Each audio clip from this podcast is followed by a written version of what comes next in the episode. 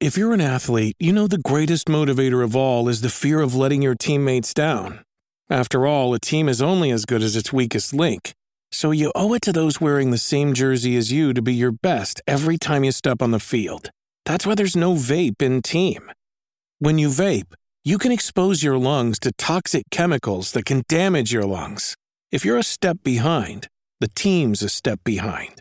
Brought to you by The Real Cost and the FDA.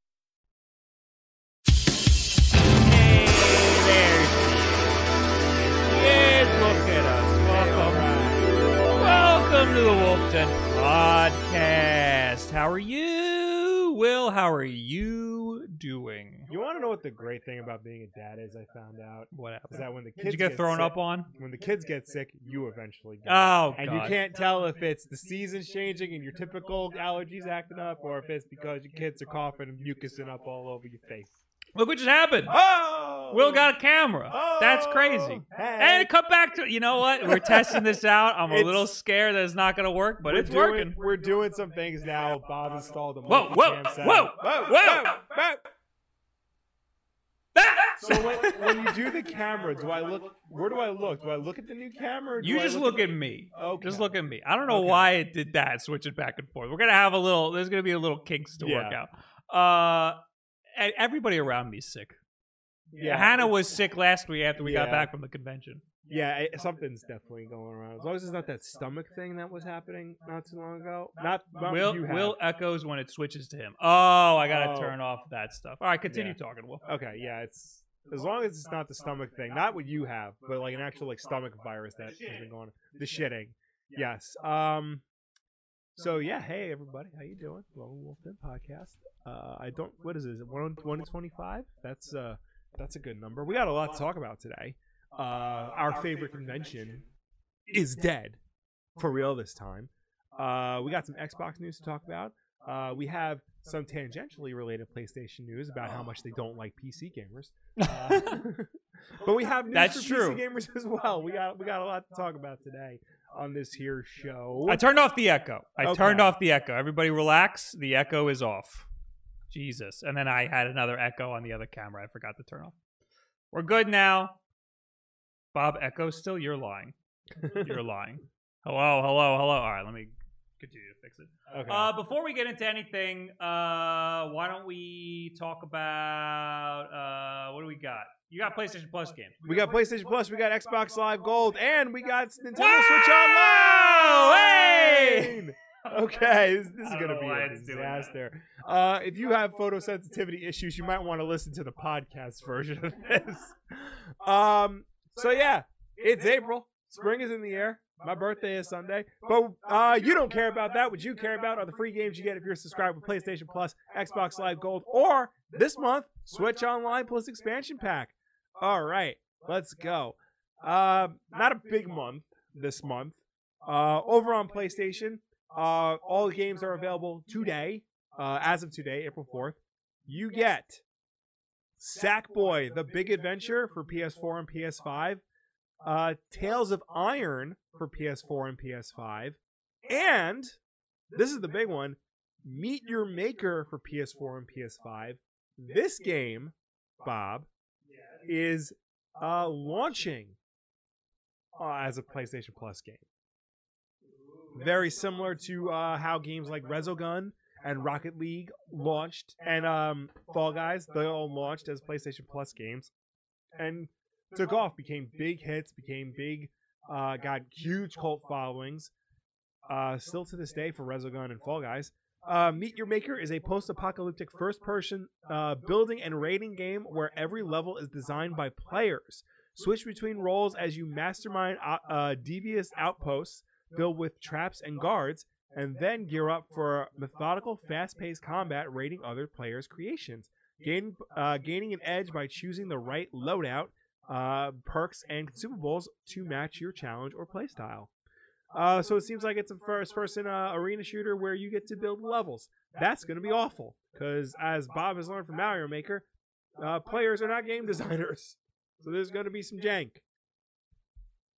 Uh, Sackboy: A Big Adventure is not a traditional Little Big Planet game because you don't make anything in that game. It's just a big Uh, just a regular ass platformer. This was one of those games that like they showcased the PS5 with at launch, but like, I don't think anyone really cares about it because it's not a real Little Big Planet game. What the hell's the name of it? Uh, Sackboy: A Big Adventure. Oh, I heard it was good. You keep saying you're echoing. I don't. Me? I don't see an echo. Hold on. Well, you don't see an echo; you hear an echo. Yeah, there is an echo. Huh? Why though? I don't know. That sounds like a Bob problem. Oh wait. Am I somehow? Maybe it's coming from something else. Like Oh. Uh, and Tails of Iron, I've never heard of this. It's a, it's a hand-drawn RPG adventure with punishingly brutal combat. Okay, so that's a skip for me.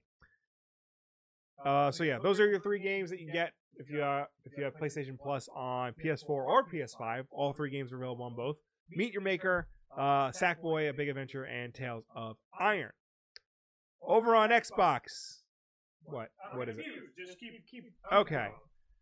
Over on Xbox, you know, where all the good stuff is. Where all the good stuff is, right there. Uh, we got Out of Space Couch Edition for the entire month of April. And then from April 16th to May 15th, we get Peaky Blinders Mastermind. What the hell? Uh, Peaky Blinders is a TV show about uh, well, Cillian Murphy is in it from Batman Begins. Uh, he plays, I want to say Irish guy who beats people up. That's literally all I know about Peaky Blinders.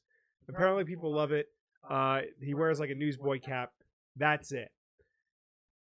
We rag on Xbox a lot. I figured it out. Okay. I figured it out. There was a delay on my mic, and it and it made a whole echo. Okay. thing. So now it should be Okay. evened out. Good. Oh God! All right, so sorry, audio Okay. listeners. Let me see these freaking games. PlayStation Plus. Let Bob weigh in a little bit. Okay. Uh, cool. oh, Meet Your Maker. A lot of people keep telling me that I would like this because it's like Mario Maker. I don't like Mario Maker because of the making stuff. right. I like Mario Maker because it's Mario. So I don't know how much I'd like this. Well, I mean, the whole point of it is like user created levels. So maybe Right. you'll get somebody who like makes a fancy level. Yeah, maybe. And you know what? I do. I do like first person platforming too. I like. Yeah. uh What's that game that Mirror's I like? Edge. N- n- yes, Neon White Yes, also, that and that uh, weird game that I played at PAX called Hell of an Office. That was good. Whew. Okay, and Sackboy I heard was really good. Okay. Tails of Iron, whatever, dude. Uh, April games with gold. Uh, looks like shit. Yeah. Uh, I was about to say, you know, we rag on Xbox all the time for having a bad selection of games with gold, Yeah, especially recently. At least I've heard of Peaky Blinders, like the TV show and this game. I haven't it- heard of the game at all. The game was in a Nintendo Direct, and I remember laughing because I'm like, why is this in a Nintendo Direct? Why couldn't this have gone to a real game? Yeah, that is really weird. Uh, I've never wait. I've never seen it in a, in a Nintendo Direct. It was in a Nintendo Direct. It Very was, long time ago, yes, probably. Okay, before I cared about Nintendo Directs. Is that it? Uh, no, we have. Speaking of Nintendo Directs, we got a Nintendo game coming. Oh shoot! On April Boy 12th. howdy! Pokemon Stadium is coming to Switch Online plus expansion. pack. Wow. So this is cool. Yes. Uh, I think they explicitly said that there will not be uh that the whole uh, Game Boy support. Like, Yeah. like, like yeah, there's nothing It, it in the says in like the very fine print cannot transfer Pokemon, which again, like that that kind of defeats the big purpose of this game. How are you going to have Pokemon? Does it say it somewhere? yeah, right at the, right at the bottom, Pokemon cannot be transferred in the game, like in the towards the beginning. Towards the beginning. Yeah. Up. Nintendo Switch Online complete. Pokemon cannot be transferred to this game. That's so lame. I know, like like, what do you do in the game otherwise? I remember when we played the game, like we rented the game from Blockbuster Mhm. Video in our day.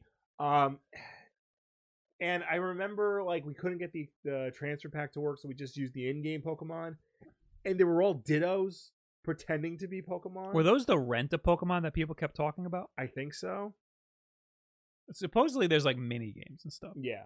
But they're showing battling, Yeah, so I don't know. so I guess those are the rent a Pokemon. Yeah, unless they was there a way to unlock Pokemon in the game if you didn't already have Pokemon Red or Blue? I think those are just rent a Pokemon, and, and I heard that it's also a lot harder if you're if you're not transferring your own Pokemon. Well, in. yeah, because your Pokemon are all the ones with the level up, you know, and all the moves and So I don't know. I don't know what the deal is with this. Um, I don't know. It's it's Yeah. it's. Uh, uh, I, I'm curious to see what's gonna break, like like or or what limitations we have. yeah. There was this announced before that we were getting this. Yeah. Okay, no, it was so we knew we were getting this, but the question still remains: How are we gonna get Pokemon in this game? Yeah, I think this uh has to be some weird like uh I think eventually we will get Pokemon games in some way that will have some sort of integration with They would this. have to add that in. Yeah. You know, I was uh I've been futzing around with the 3DS. Yeah. Uh I got a little thing called the hShop, which I'm making a video on. Ooh. So get ready for that to be shut down. Um it's like a pirate shop yeah. and it has Pokemon Bank on it. Oh. And you can straight up download the old Pokemon games. Yeah. And I'm pretty sure everything transfers. okay. So I don't want to go through the whole process, but I'm pretty sure everything would work. Okay. Does anybody in chat have any evidence of that? Can you just straight up download Pokemon Bank and one of the old Pokemon games off the hShop and just transfer stuff? Because uh, I don't want to be wrong. Uh, anyway, that's all the games included with your subscription services so far that you can get. Yeah. Uh, Pokemon Stadium is April 12th. Yes. Uh, special thank you to King Shiro Neko for the 24 months and Will Wolf, damn it, with That's me. 38 months. Hey, Wolf Bros, what did you think of the Barbie movie trailer? Personally, I don't think Christopher Nolan's new film Oppenheimer, which opens the same day, stands a chance. I gotta be honest with you, Barbie looks awesome. It does. Right? Barbie looks really good. good. It's such an interesting idea. It's beautiful. Yeah. There's like uh, uh, there- there's there's funny jokes. Yeah, like actually funny jokes. Yeah. Yeah. no, I think it's I think it's actually going to be a legit good movie. And it was interesting the way it's set up where everybody's named Barbie and Yeah. everybody's named Ken. I think if you because they also released all the posters for all the characters today, and they you know they list uh these are the Barbies, these are the Kens, these are the humans. So some of these characters are going to actually be. Uh, So I think they might be doing like a Lego movie thing. well, it seemed like they were going to the the the, the normal world or Yeah. something. Like, that's where they were driving. And Will Ferrell, I think, plays the same character that he plays in the Lego movie. I think so. Yeah. um, where's your Barbie selfie poster, Bob? What are you talking about? There was uh there's a website where you can like make your own Barbie poster. Oh, that's what I was seeing on Twitter. Yeah. I've been very busy today. Setting up the freaking Yeah. uh, thousand cameras that I have to redo, by the way, because that camera's not staying there. I got to change the camera Hmm. and change the color and everything. Hi, how you doing? I'm Bob. How's it going, guys? This feels weird to me. That's cutting to me.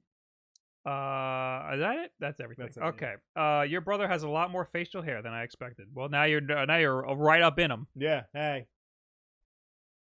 I need to shave those. It's getting a little getting a little big. It's Getting a- little, No, Mostly you know like what? Let it happen. the neck. I never get around to like shaving the neck hair. And Mhm. like that's Okay. that's what gets me. Okay. Uh, yo, are you guys going to Long Island Retro Game Expo this year? Uh, yeah, Yeah, we'll be there. we'll be there. Somebody else in the chat uh, asked about the Mario movie. Uh, I'm seeing it tomorrow. Uh, Oh. you're not anymore. No, i have a ticket. I'm, if you ever I change your mind. No, no, I, I I'm on babysitting duty tomorrow. I'm gonna try and see it either Thursday or Friday. Uh, I'm gonna try and see it as soon as possible. Uh, yeah. So I'm seeing it tomorrow. I waited too long to get a midnight ticket, and they all sold out. Yeah. So uh, I have to see it tomorrow. Uh, and that's it. And then there will be a whole Nintendo podcast episode about our our our, our feelings on the Mario I did movie. read one early review of it, and some of my fears seem to be coming true for the movie. the review uh, from a review. Yeah, What what? like the things that they say that happened in the movie are things that I put, put the mic afraid- closer. to you. Things that they say were gonna happen in the movie. Things that they say are hap- happen in the movie were things that I was afraid were going to. Oh, so you spoiled it for yourself. Yeah, yes and no. Okay. Like I didn't get like big spoilers. Like I didn't find out that like Peach is really Mario's mother or anything. But mm. like, you know, Okay. I mean, it got an eight on IGN, which honestly lower than I expected. I thought it was gonna be like Pixar level. See, I feel like that is a little high. Eight? Yeah. Okay. I mean, IGN is also the same website that gave Resident Evil Remake 10. I, I was expecting it to be of uh like like very very good. You know. Yeah, I was just like, especially from like gaming websites, I'm expecting good. I feel like eight is like maybe like the the most you could give a movie like this. Really? Yeah. Okay. I mean, I'm thinking anim- when I think of animated movies, I think of like Disney and Pixar stuff. So okay, the problem is this is not made by Disney or Pixar. It's made by Illumination, right. the Minions people, Who made the Lego movies? Warner Brothers. Okay, because those are also up there with the, Yes, the- with the Disney but the thing Pixar is, the stuff. Lego movies have a have um a leg up because those were done by Phil Lord and Chris Miller, who do who did uh Into the Spider Verse. They did Oh, I didn't Twenty Jump Street. They did uh Clone High. You remember that TV show? Oh, they, I didn't know they did yeah, Clone High. Yeah, that was them. Uh, they're geniuses. Yeah. Like they're they're an anomaly. So that's what the Lego movie had. Okay. Uh, all right. I thought I was. I had. I. ex- I mean, I had bare minimum expectations when I heard that there was going to be a Mario movie, but after seeing all the trailers and stuff leading up to it, I got more and more. My expectations got higher. And We'll higher. see. I mean, movies are not pieces. You know, they're Mhm. a whole entity. So like, yes, I'm I saw like one or two things that like scare me. But for all I know, I go to the movie and the entire 90 minute experience was good. Mhm. You know, the the few things that bother me about it were negligible because the whole 90 minute experience worked for me. Okay. You know, that's that's what I'm hoping happens. We'll see. Okay. Well, I'll find out tomorrow night. Yeah. Uh. Anyway, also Jackson artist, thanks for the prime. Bowser is Mario's dad. What Well, yeah. It's in the original Japanese is it? video game. No. Oh. Did you know though? You fooled me. the original Japanese box art for Mario Brothers on Famicom that features Shigeru Miyamoto's design for Bowser. The design of Bowser that we all know was not Miyamoto's design; it was someone else's. Wait, what box art? the original Japanese Famicom box art for Mario Bros. Super Mario Brothers. He's like gray. The see it? original. original, yeah. Oh yeah, yeah, yeah, yeah. yeah, that's yeah, yeah. that's Miyamoto's design for Bowser. I don't remember who designed like the the classic look for Bowser. right. Yeah, it was very quickly after this that he got Yeah. redesigned. Uh, all my cuts have been all messed up. I don't know what I did. I messed up everything. Uh, all right. So E3's been canceled. Yay! Yay, good. Douchebags. God damn it. Uh, E3's been canceled. Uh, we kind of assumed this was gonna happen. It was trending that way, and I think the fact that they made it official, like, really just hammered the uh, the point home. yeah, it's just. I mean, we keep reporting on people pulling out, Yeah, and You know, uh, they finally did. yeah. Uh, this was a difficult decision because of all the efforts we and our partners put uh, towards making this event happen. But we do, but we had to do what was right for the industry and what was right for E3. Said ReedPop's uh, Kyle Marsden-Kish in a statement shared with GameSpot. We appreciate and understand that interest interested companies wouldn't have playable demos ready, and that resourcing challenges made being at E3 this summer an obstacle that they couldn't overcome. For those who did commit to E E3 2023, we're sorry we can't put on the showcase you deserve and that you've come to expect from ReedPop's event experiences. Ooh, This I didn't even know they put out a full official statement. yeah. Uh, the info first leaked via an email sent by the ESA to its members and obtained by IGN. Uh, E3 simply did not garner a substan- uh, sustained interest necessary to execute it in a way that would showcase the size, strength, and impact of our industry. Uh, which means Nobody wanted to. nobody wanted to go, Yeah. and nobody wanted to pay them, which Yeah. is the important thing. All these people have to pay, and they're all like, "We don't gotta do that Yeah. anymore." So they just decided, nah. Uh, in a statement to GameSpot, ReedPop also confirmed the digital showcase scheduled around E3 will still take place. Oh. Those uh, those include Summer Games Fest and Xbox and Bethesda showcases. So those are things that were going to happen anyway, Yeah. separate from E3. So I guess E3 was trying to bundle them into the E3 umbrella. so that they could say we have all of these things happening. Yes. Uh, the company also said that it will continue to work with the ESA on future E3 events, suggesting that though E E3 2023 is canceled, this is not the end for the iconic industry event. Eh, E3 uh, could possibly appear again in the future. It didn't happen in 2020 for obvious reasons. Yeah. It happened. They did a digital only event. I can't remember if it was. I think it was in 2021 they did a digital only event, but they didn't do one last year. Like. I, what does digital only even mean? Because It means Greg Miller got up on stage like, "Hey guys, it's me, Greg Miller. Here are some games that are coming out." okay, I don't remember that Yeah, because no because, because it. was just because everybody could just do it on their own. Yeah, no, it wasn't. It wasn't like a big thing. Yeah. yeah, 2019 was the last one, wasn't Yeah. it? Yeah. yeah, Yeah. Hold on, oh, let me just confirm because I know there was one year in between they did a they did a digital only event. So let me see if I can find out. I remember they kept canceling it over a year after year Yeah. after year, which is why like it made perfect sense that they weren't gonna do it. I tweeted all the way back when they announced E3 this year. They announced it on uh last July 2022.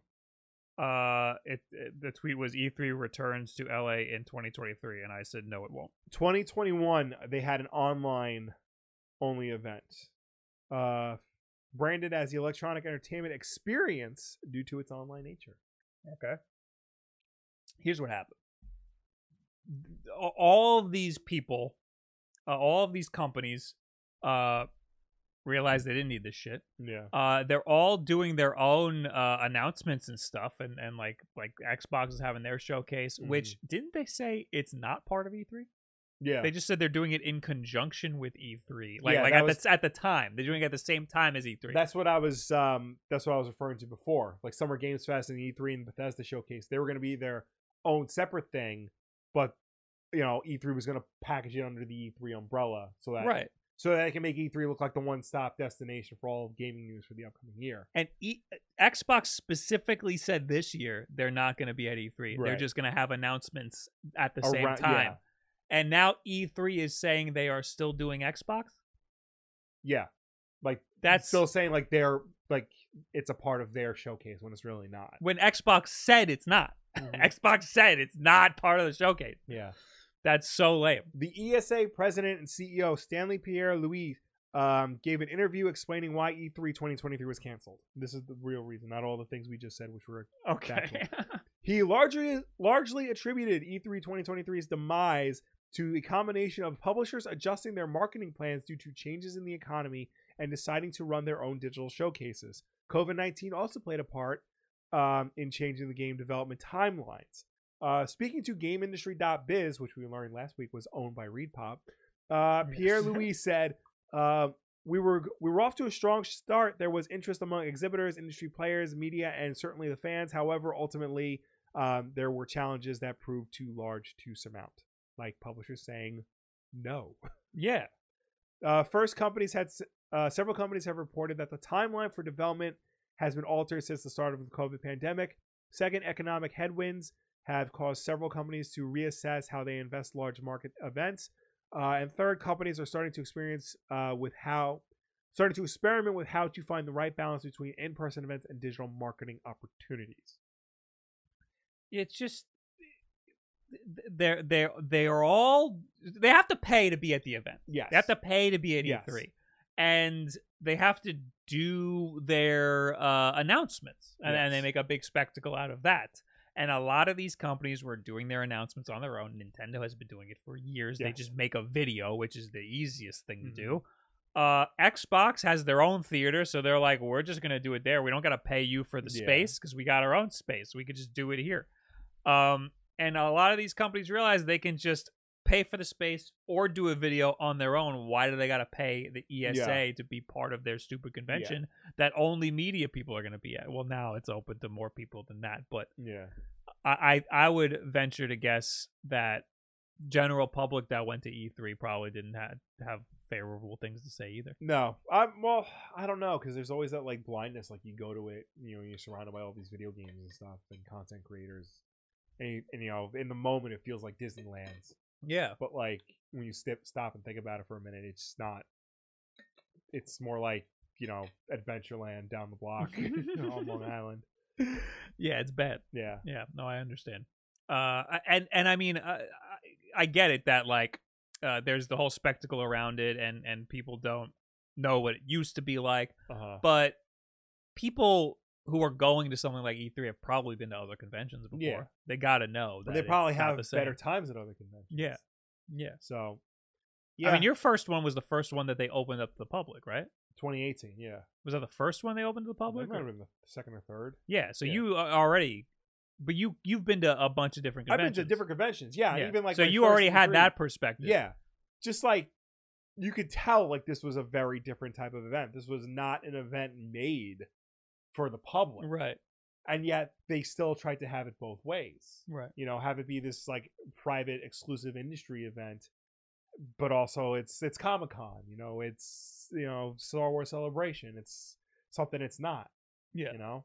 Uh, Nanner Puss brings up a good point. This is very bad news for smaller developers who relied on publishing deals and contacts that they made at E E3. Yes. Uh, well, that was back when E3 was an industry only show.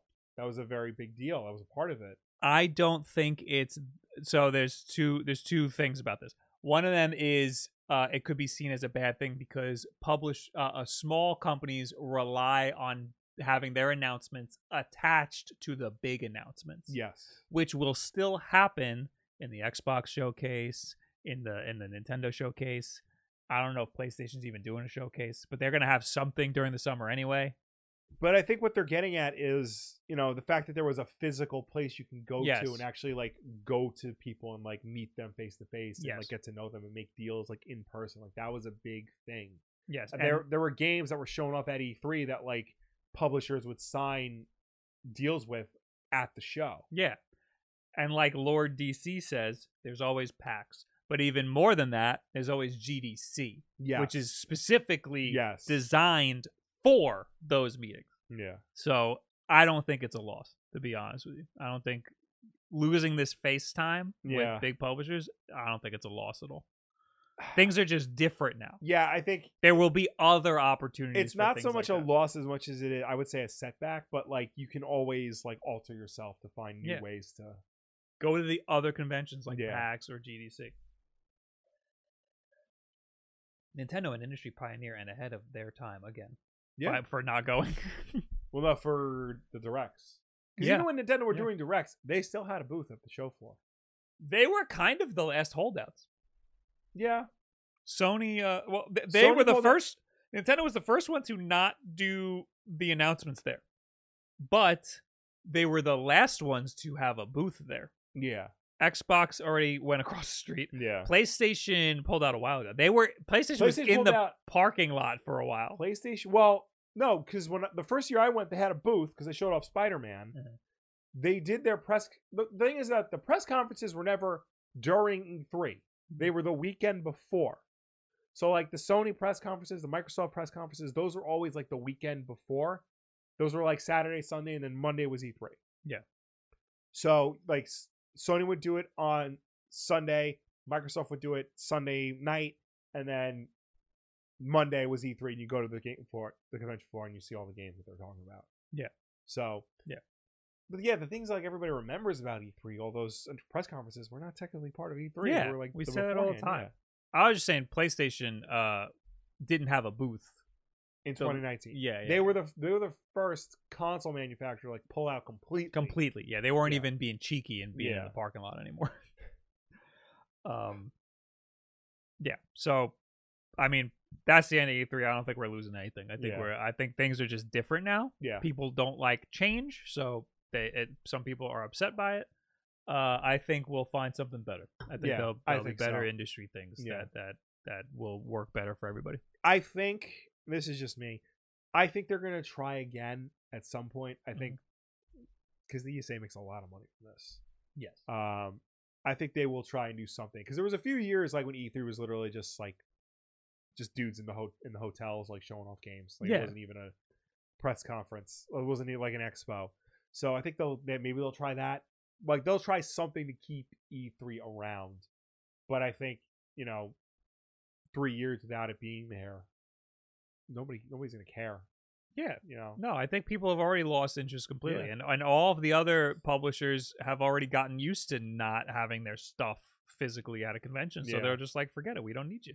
We we we figured it out. Yeah. We got it. We don't need to spend thousands of dollars. I wonder how much it is for these guys. I'm sure up. it's a lot. I think it's a lot Yeah. because not only are you paying for the convention space, you're paying for the mystique of the prestige of being at E3. Uh, at PAX, our management company had a pretty large booth right in the front, right when you walk in. Yeah. They were in between Gigabyte and another big company. I forgot. There were two big companies, and then our management was in the middle, and their whole booth was Toxic Avenger, Toxic uh, Crusader. Crusaders, Toxic Yes. Crusaders. Uh, and I was like, "How did you get this spot? Yeah. You know, right in the front?" And they're like, "It wasn't a lot. It was like the same as having a booth all the way in the back. We just got lucky." I think a lot of it has to do with like how much floor space you take up. Because you know, Yeah. Nintendo takes up half the floor, but like Bandai takes up like maybe this room. Yeah. So Yeah. No, yeah, the, you are paying for the space, but I thought paying for the the the the, The the- the location? location, yeah, I thought that mattered. All right. Well, anyway, uh, that's our talk. Uh, Yeah. Car- Carolina girl says, "I think an E3 would work in the capacity of live stream or even a Twitter feed. The amount we used to get content wise would be amazing to get again. Yeah, I liked that too about E3. Yeah. everything happening all at once, but, But- we could still get that. yeah, you can still. I mean, technically, that's what Nintendo Directs are. Yeah. Those um, Xbox Developer Directs are basically the same thing. The Sony State of Plays are basically it's that, and then they just come out more frequently. Everybody's just got to get better at making those. Like Yeah. like uh, Xbox finally made a good one. Yeah, the last one was finally good. yes, that was good. PlayStation still they it's still got- yeah, it they has no like personality. they need it. some work. Yeah, Um, so that's that. You already know our opinion on E3. Yeah. Fuck them. Uh, they doxed everybody one of the years, and Yeah. and and they're uh they had a, the convention was actually bad to go to. yeah. Well, it was shockingly bad to go to. Yeah, and uh, there's much better conventions out there. Yeah, I had faith that ReedPop was going to do a good job, but it's really not their fault. yeah. I feel like they were given an impossible task. Yeah. try to revitalize something that nobody wanted. Because every Um, year I, I love PAX. Every yeah. year we go to PAX. Yeah. It's been great. And you know, I was wishing I could play about New York Comic Con, which is run by ReedPop. I like going to New York Comic Con, Yeah, so yeah. I just I just pulled out all my badges, all my convention badges to find E3, and I guess I haven't gone to E3 in a while, Yeah. so I don't know where my badges are. But uh, uh, yeah, I I forgot about Comic Con. Yeah. we go every year because I've been going one day. yeah. Anyway, uh, all right, that's that. We got a couple of notifications. I think we got uh, original Spiff who said with the six months who said, "Phew, just made it from work. Am I, I'm here to politely judge Will's controller wall setup." Did you Oh, tweet something? I tweet, yeah. So you know how I'm like, I tweeted a while ago that I, I'm mounting my controllers on the wall. Okay. So I did. It came with two options, as they always do: the the sticky mount and then uh screwdriver. Like you drill a hole into it and mount it with a screw. Oh God. yeah, I, I I did the sticky ma- the sticky uh, route, and it just they just all fall off. So this is before, That's before. and then this and is that's after. What the hell? Yeah. So like the it's not 3M uh, pads. It's like some cheap version apparently, and like it just over time, just like those are not heavy controllers either. Like the the weight just like got too much, and they would just fall. Well, aren't the? Guess what? A lot of these things are 3D printed. I know. So. I know. So, but I have I have the screws for them. One of these days, I gotta actually like drill holes and Okay. fix it. I'll fix it. They'll be fine. I'll be cool again. I see the pencil marks too. You tried to level it. I did, and it worked. They were level, Okay. and then they all You know what it is? All the controllers are different heights. So, Yeah. So it's. So it yeah, it looks it looks bad. doesn't work out. Yeah. You don't have a good like controller display. I used to have them on like stands and charging cradles, and like those worked really well. But like I wanted to like clean up that space and like have something nicer, like visually pleasing. And I like the idea of just plucking it off the wall and Yeah. down. Yeah. Yeah. Uh, okay. You know what I'm doing? You know what I printed today? I spent, I think, six hours on my 3D printer. I printed. Uh, I'm I'm printing a cable runner to go on top of my desk. Okay. So they're all gonna snap together. Yeah, yeah. But I screwed up and I printed this little piece is gonna go. So I have the the the monitor mounts, the Mhm. monitor thing that that holds it holds two monitors. Yeah, yeah. That it needs to go around that. Okay. So I made a thing that goes. Ar- I learned how to make things. I printed a thing that goes around it, so Yeah. now I can print the other pieces around that too. So then all my cables could be hidden behind like a little black There thing. you go. Whew. Okay. Anyway, more, more. Why don't we talk about more video game news? Like for Okay. example, PlayStation VR uh, apparently is not. so here. So wait, hold on. Back it up. There was a thing before that. There was a rumor that PlayStation was reeling back production because the pre-orders were bad. Yes. And then PlayStation came out and said that's not true. yes. And I said that's bullshit. Yeah. And guess what? Turns out it was bullshit. Turns out it was bullshit. Uh, a new Bloomberg piece has been published based on estimates uh, from research firm IDC, which says that PSVR 2 may sell around 270,000 units from its February 22 release date through the end of March. How does this compare to the original PSVR, the best selling VR headset of all time? Really? apparently uh there's no direct comparison as the first official numbers we got from sony was that it had sold uh 915,000 units between October 2016 and February 2017, uh, four months after its debut. Uh, then it took until June for them to announce it hit 1 million sales.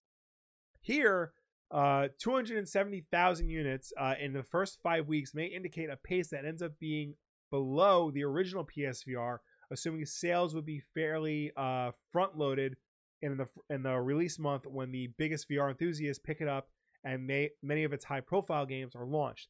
This would say something both about PSVR 2 as a specific device, but also about the larger VR market as a whole.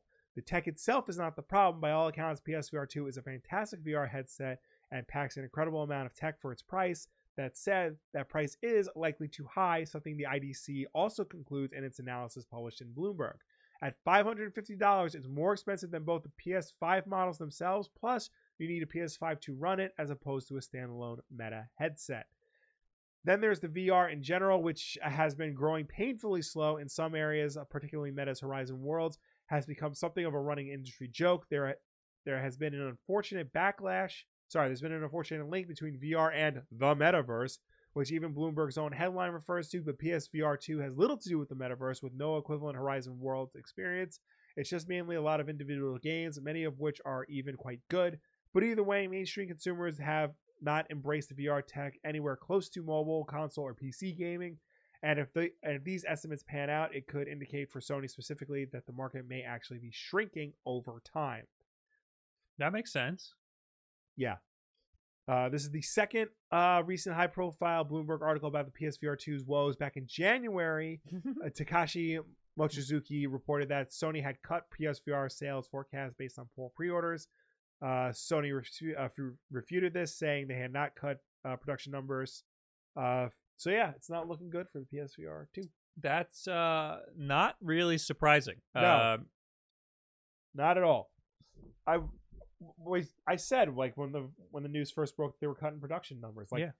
this is a weird this is in a weird middle ground because it's too expensive for the casuals who would just get a, Meta Quest, yeah. and it's too low tech for the enthusiasts who would rush for like the HTC or the Valve Index or like stuff like that. Yeah, it, it it it was a weird choice. Yeah. and and I understand like it, there is some pretty cool tech in there, but it's it's, like you said, it's still in the middle ground. Yeah. it, it's got the cool tech, but the people who are interested in the certain technology that it has are going to get something different. They're Yeah. going to get something for their PCs that's going to be a little better than what this is. And like this is launching fairly close to like the PS5's launch. Yeah, the PSVR, the first one, if I remember correctly, didn't come out until well into the PS4's life cycle. So hundreds of thousands of millions of people already had PS4s. yeah. Nobody. Yeah, we Yeah. just finally now, if you go into a store, you might see a PlayStation Five there. Exactly. Yeah. So, you know, it really is like it may it may be a great device, but it really is the wrong place, wrong time for something like this. And it sucks because if you know this doesn't do well, then Sony's never gonna make a VR headset again. And I don't care if they don't. I know. I, look, I don't either, but Maybe it's not for them. Maybe, but like I know there are a lot. There are VR enthusiasts who genuinely like playing VR games, and like that's this is gonna. and they're not them. fucking buying these, man. It's not- Yeah. Uh, K Jack in the chat says, "I'd rather have a PSVR two for my PC than the Quest two. Honestly, I'd buy it over the Index. There's no reason why they would limit the PSVR two to not work on a PC. It has all the it- it's USB C. yeah. Just plug into a PC and let it work. But they purposely nerfed it and made it proprietary so it won't work on a PC. if they lowered the price of this by even like a hundred dollars and made it, you know, farted out a firmware update that made it uh, usable on a PC, then I, I- think more people would buy this. I think if it's the same price as it is now and they release a firmware update for the PC, it would sell more. well, Because I think those enthusiasts, I think it's I think that's a good price point for those PC games that, that you can then run at a higher uh uh, uh a better graphical quality. You can't Right. it's not going to be any higher resolution or frame rate, but you can run it at better graphical quality on your PC, and it is in that middle ground now all of a sudden because you don't need a PlayStation. right. You can just use the play the the the the device you already have. And if you had a Meta Quest, this is a little bit of an upgrade. Right. But if you already have a Meta Quest and a PC, it's kind of worth it to just play the games on PC. Uh, the Valve Index headset plus controllers is seven hundred and fifty dollars. Yeah, that's kind of a lot. Yeah. Okay. So even and the technology well, I don't know about that one. I'm pretty sure the technology is a little better in the PlayStation than, Right. than, than that. well, even still, like like you were saying, at the current price for the PSVR two, if they did a firmware update to make it playable on PC, Yeah. like that that can make it competitive. My, my biggest gripe with the PlayStation VR is that you're limited to PlayStation. Yeah. Like with the Quest, you got the games that are in that play on the headset. You have you have the Quest uh, uh, storefront, Yeah. and then you have Steam, and then you have everything that a PC could run because you could just plug it into a PC. yeah. So even though it's like slightly lower resolution, my biggest gripe with the Quest is that uh, the focusing on on the on the eyes is a little weird Yeah. and it's a lot better on the PlayStation. That's my biggest. I mean, everybody is always everybody's going nuts about these the OLED screens in the PlayStation VR two. It's whatever. It's fine. It's good. It's Yeah. it's good. It's better than the Quest. But I'd rather spend less money, be able to play on a dedicated headset, and have all of the different storefronts that a PC has. Yeah. And You get a lot more versatility out of the Quest, even though it's cheaper and uh, the focusing distance weird, and you don't get the OLED Right. but it's still better in my opinion. Uh, Vive headsets are expensive, man. They like start at eight hundred bucks and just go up. Yeah, yeah. And KJack says you need the base station with the index, and that's another. Th- a lot of these things that you'd have like all the different sensors Yeah. and stuff that you need. Uh, I, I think PlayStation did a good job with the VR. It's just a weird price point, and I don't know who it's for. It's Yeah. it's for PlayStation fans that want to try VR and have a fuck ton of money Yeah. because normal PlayStation fans don't have that much money because they bought a. I mean, a PlayStation Five is expensive, but like you're buying a console because you don't want to buy a four thousand dollar Exactly, yeah. PC. So eh, the whole PlayStation getting into VR doesn't really make any sense. It, it it sounds to me like a company that saw that other companies were getting into VR and they were like, we should probably have a foothold in this. Yeah, but I feel like the you could say that the first time around, the fact that they're doing it again makes it seem like they're serious about it. Because if it was just the riding a fad, they wouldn't have done a PSVR two. They I would have s- just left it at PSVR one. I will say I do want to break it out again because uh, I found a bunch of codes Yeah. that, that, that, that they gave me, and one of them's uh, Gran Turismo. I want to try Gran Ooh, Turismo. that'll be That fun. that everybody's going nuts about the Gran Yeah. Turismo VR thing, and I wanna I wanna try it. You said that Resident Evil Village is one of them, Yeah, right? yeah. Is it regular Resident Evil or just the VR version of Village? I mean, it's got to be the VR version, right? Why would they give me the regular version? Because I think it the VR version is included in the regular version. I might be wrong. I thought it's one version, and and you just get uh, you plug in a VR headset, it's VR all of a sudden. Right, but if you play that version without the VR headset, Isn't it just the regular version then? that's what I'm saying. I'm pretty sure it's both. Okay. I'm pretty sure it's both. Both in one package, not two separate packages, is what I'm getting at. Yeah, I- I'm pretty sure it's both in one. Package. Okay. I Before I do any of that, I want to play Resident Evil 4. I I'm playing it now. Somebody in the chat says, "Have I? Do I still play my PS5? I actually broke it out recently to play Destiny. I've There been playing go. Destiny on it through remote play, so I'm not even playing. on the, I'm playing on my MacBook. Yeah. It's kind of awesome. But you've been playing Resident Evil 4. I have been playing Resident Evil 4. Uh, do Um, we do we jump to that? Uh, I guess we could. I'm not far in it, but I, I'm I think I've hit a point where like I get the gist of what the game is doing. Okay. Here's the like, I'm hearing a lot of phenomenal things about. Yeah, the game. problem is it's good. Like it's it's really good. It's great. Uh, the problem is like it's Resident Evil 4.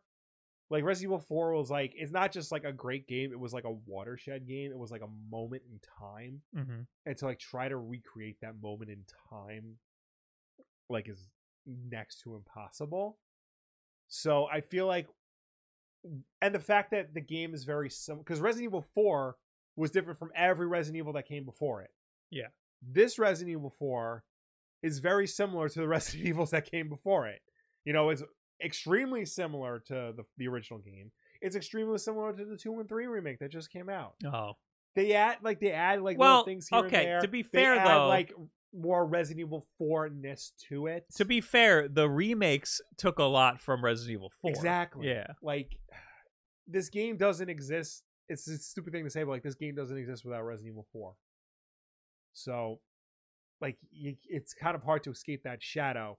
That being said, the game they made is very good. It's it adds a lot of it adds a lot of the right stuff that you want to see added in a remake. It uh doesn't add any of the things you don't want to see added Mhm. it doesn't try to streamline everything it doesn't try to make everything all nice and neat and modernized it still has a lot of like classic gameplay designs and mentality to it just it's done in a way that feels modern Okay. you know Now I that's good. the the one thing i did have to do was i changed the controls because apparently this always tripped me up in the resident evil 2 remake you just tap the run button and run like you don't like you You, know press how- it once and you, and you yeah, go? you don't have to Oh. press and hold it. So that was screwing me up in this. So I switched it to hold and run. Yeah, that makes more sense. Yeah, because it's and like I tried because like that was really was tripping me up. I tried different control setups. I tried the one that played most like the original Resident Evil 4, but that screws up because you have to leave your thumb on the X button to run, and like I couldn't access the analog stick to change the camera. So it was a whole thing, but it's good. I'm enjoying it. I recommend it. Uh, I'm How play- far did you get? not very far. I'm gonna play more of it tomorrow night. Um, and we'll see. And I highly, highly recommend playing the original Resident Evil 4 because it still holds up and it's still very good. But if you're afraid of the controls and if you're afraid of like weird 2005 gameplay design mentalities, sure, play the new one. I don't care. You're still getting Resident Evil 4. Wood was making fun of me because I don't play games for more than like three hours. Yeah. Well, you know, he's got a point. You run a gaming channel. You should play. I don't play any new games either. Yeah. I, that kind of makes me just want to play the original Resident Evil 4. Yeah. I mean, look, it's available on every system under the sun. I'm gonna play this on Steam Deck. I'm gonna get it on Steam Yeah. Deck. Yeah, just download it on that. Uh, I mean, I'll I'll have it on PC, but I'll Yeah. probably play it the most on Steam. I will say, like one of the things that like I was talking about in the lead up to this game was like Resident Evil 4 had a lot of personality. Yeah, It was very like unapologetically campy and like in your face and fun. Uh this Resident Evil 4 does take things much more seriously. It's not as campy. It's trying to be more uh Yasi Kuroshawa says sensible. I'm gonna try say like more serious. And then it tries to have Leon say like funny things, but like the disconnect, like it doesn't feel as right as the first time. I don't know how it is because like the original Resident Evil 4 did have serious things, but also wacky, quirky things, Yeah. and I think we kind of accepted it because uh, it it's a it's a friggin' GameCube video game, you know, Yeah. like like it was animated. Like this is more realistic looking, and they're Yeah. shooting it like a like a movie, and the tone is different because of that. Yeah, and the thing that always bugs me, like when people write about Resident Evil, the original Resident Evil 4, and they say like, "Oh, it, it turned the franchise action. It was all action. They made this Resident Evil 4, Resident Evil action franchise." The original Resident Evil 4 was still scary. It was still a horror game. there were still moments in that game where I felt scared, where I felt tense, where I was afraid. And I everybody leaves that out because the action focus was so much more present than it had been in the past. Yeah. And now I'm seeing people like, oh, they finally made Resident Evil 4 a horror game. Like, no, it's always been a horror game. Yeah. It's just now it's a serious horror game rather than a campy horror game. Yeah. So get your history straight. Games I, I think it makes a lot of sense to say that uh, the original Resident Evil 4 was so different than everything that came before it, and that's Yeah. why it was so important. And now it's kind of the same as everything that came Yeah. before it. it's kind of like uh, the best way I can describe it is like the original Evil Dead was like it was supposed to be a horror movie, but because they only had twenty dollars to make the movie, like it had this unintentional camp to it. So when they had when they made the sequel, they just went full in, like, all right, yeah, no, this, we're gonna have fun. We're gonna make this a fun horror movie, and it was. And then when they did the remake, in like 2013 or whatever, it was like dead serious, and it's just like this. I think you kind of missed the point of the Evil Dead. Yeah. So Uh, the Konami man says, I disagree, Will. There was like one small section that felt like a horror game to me back in the day. Well, I can attest that Will used to scream in the basement. I did. there were a lot of parts, like the the Wolverine motherfuckers that would come at you.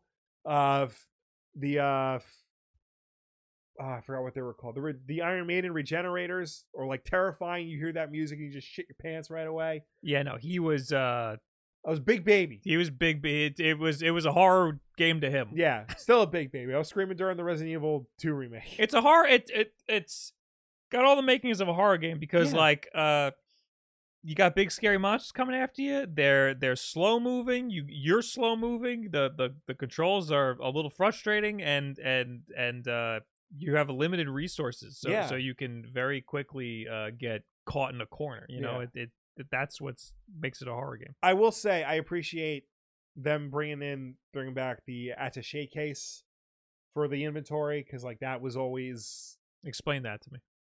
Do you remember like the inventory screen in Resident Evil Yeah. 4 was like the the briefcase? Yeah. So like you have to like move things around to make sure Yeah. everything fits. Yeah. That's still in the remake, which is good because that was a fun game in and of itself. Wood was complaining because uh you can't you can you you can only store weapons. You can't store other items.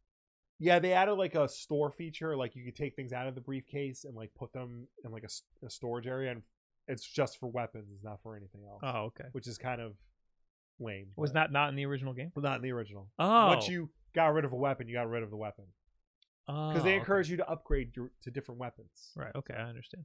Okay, so that makes sense. I mean, Yeah. that then. But they also added like a for the D-pad, you can like hot swap between weapons. So like just press up on the D-pad, your pistol down as your shotgun. That is whatnot. good. Yeah, because otherwise. I was always pressing start Yeah. going into the briefcase. yeah. So it's good. Just play it. And by it's good, I mean it's bad because there's a game-breaking bug. Oh yeah, bro, that's the You know whole what- reason we're talking You know about what right didn't now. have a game-breaking bug? The original because it was perfect.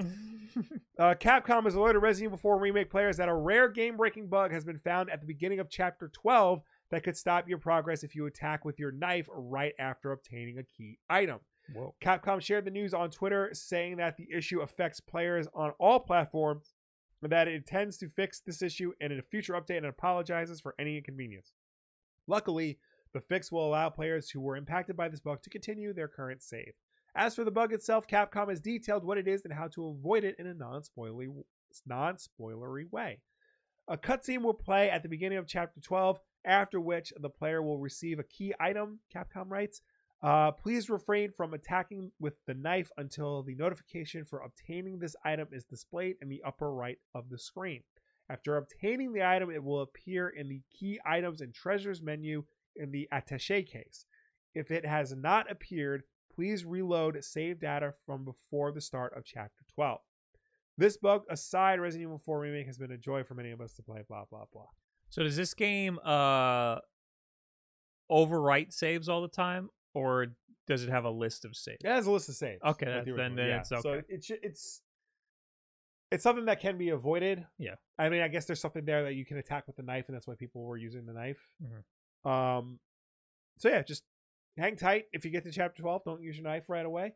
Um, and yeah, you'll be fine. If not, just wait for the the patch. Seems like it'll happen. I will say one thing they added to the remake that I do like Mhm. because they added knife degradation, and that's don't get me started on that. When you go up to the barrels and the boxes to break to like find items, instead of using your knife, you just hit X and you break it with your elbow, so you don't have to damage your knife. Oh, that's good. Yeah, That's good. you know what else is good? Not having a knife that breaks ev- all the time. That knife is like you have to upgrade your knife. Like it's it's the dumbest thing. I hate it so much. And if your knife breaks, you have to go around and find kitchen knives, and that like break instantly. And like my briefcase is just full of kitchen knives right now. That's very stupid.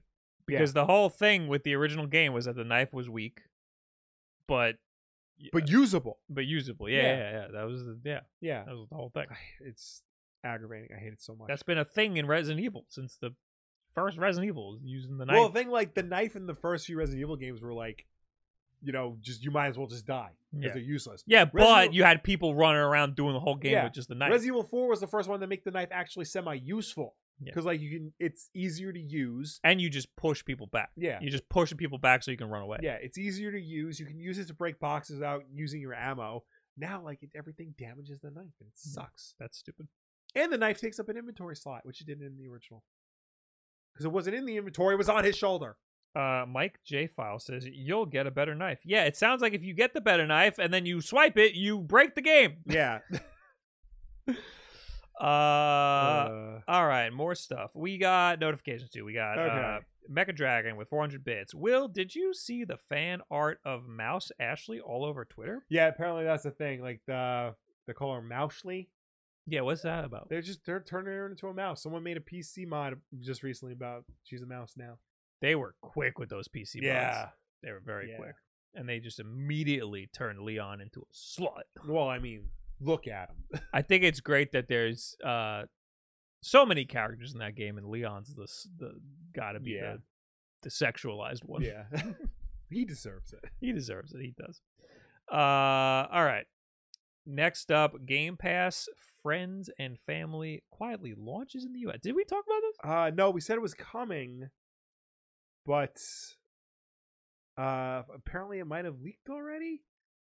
Uh, Microsoft confirmed it's been testing a new Game Pass Friends and Family plan back in August of 2022, but since then the company hasn't given fans an official release date. Uh, based on new advertising that's been spotted, though, it looks like Microsoft could be gearing up for a launch of new Game Pass tier soon. Oh, wait, hold on. I want to read. Uh, we're just going right to the tweet that they linked in the article. It's Jaw Muncher who Yes. says, "I'm guessing Xbox Game Pass Friends and Family just quietly launched in the U.S. Was on my homepage, and here it is on the homepage. Uh, and then dashboard seems to be the only way to access it at the moment in the picture of their dashboard. Hmm. And then they wrote, "Wait, where's the where's the other?" Then they wrote, "Sorry, all. I forgot I was sent to New Zealand. My apologies." Yeah, I was gonna. the The article does go on to clarify that like this was uh seen in a New Zealand account, Yeah. but I mean, if they're starting to launch it or test it in like New Zealand, I feel like a U.S. launch is very soon. Yeah, New Zealand's first. Yeah, And and they and they said this person uh yeah, had it set to New Zealand because they wanted to play Resident Evil 4. early. yeah. So anyway, this page says share the fun of Game Pass, ultimate benefits, blah blah blah blah blah. Uh, one month for forty dollars. but I guess New Zealand. What is Zealand. that? Who's who's Uh, New that's the equivalent of twenty five dollars U.S. All right, fine, but that's a lot. That's still a lot. That's a lot. I mean, makes sense. How many people do you get? Five. Five shared among five, so five total. yeah. So like, you, me, and three other people. The we each dog. five bucks. Yeah. Uh, that is not as good as Nintendo. No. I mean, you get a lot less with Nintendo. But, Yeah. But eight, you get eight for forty dollars a year. Yeah. Well, I I do the expansion pass Yeah. now, so I think that's eighty dollars a year. Yeah, but still, that's for the year. Yeah. Yeah. What is it with Spotify? Oh, I don't do a family plan. No, I know, but I'm like, I'm trying to like other services that have similar family plan options. What happened to your camera? It's not going to your I don't camera know, anymore. man. It's your thing. Just give me like sign up, I guess.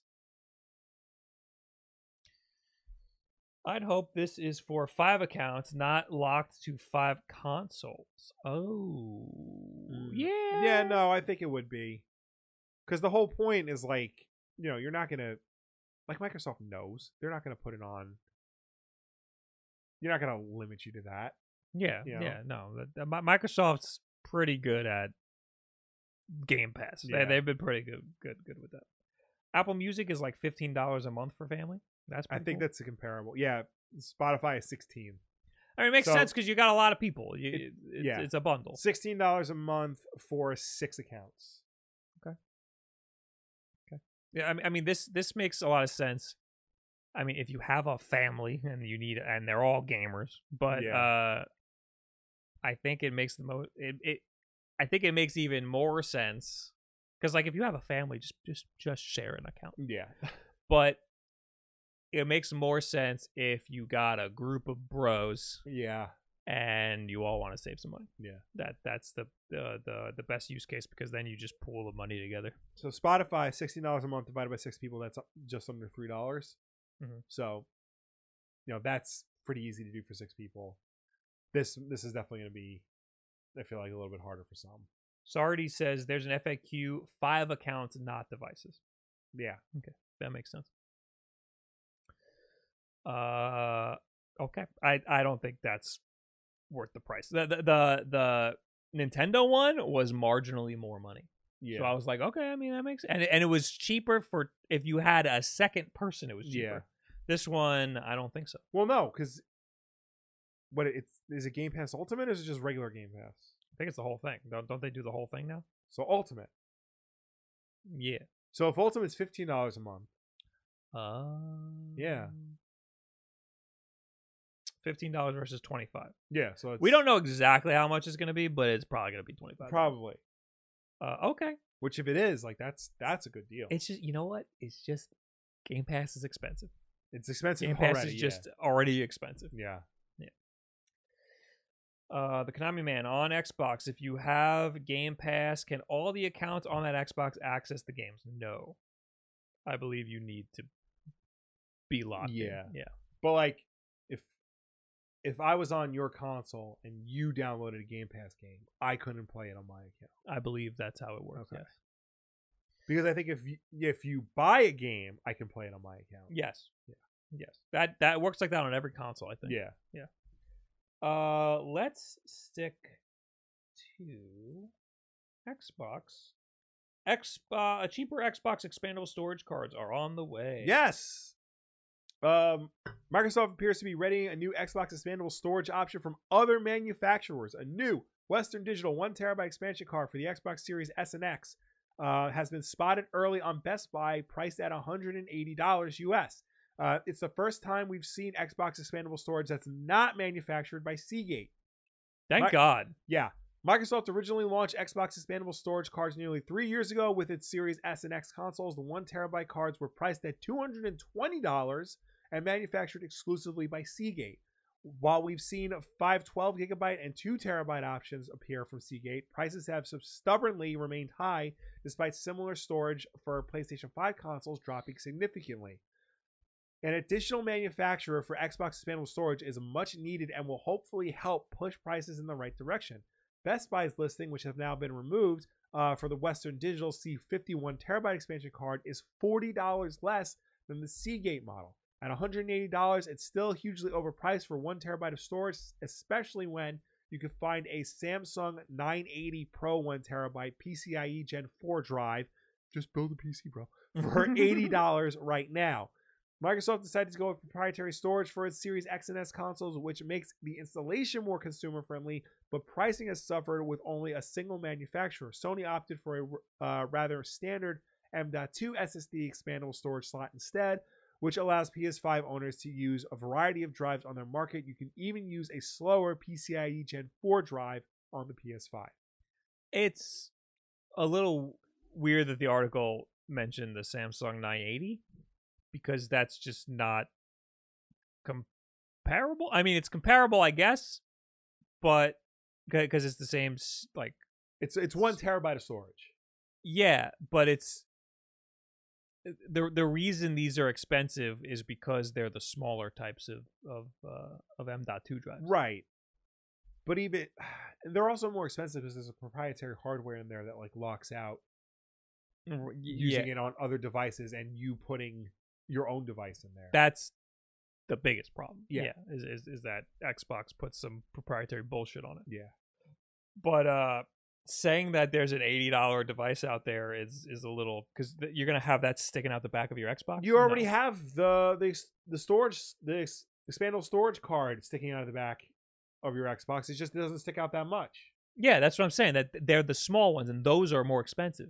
It's more expensive but to get the still- small one. I think the the the general audience is not going to give a shit if it's going to be that much sticking out or that much sticking out. No, it just won't work. It'll just be friggin' flopping around. yeah. what, I'm saying. what I'm trying to say is they're not going to care how much is sticking out of the back of the Xbox when they're looking at eighty dollars versus one hundred and eighty dollars.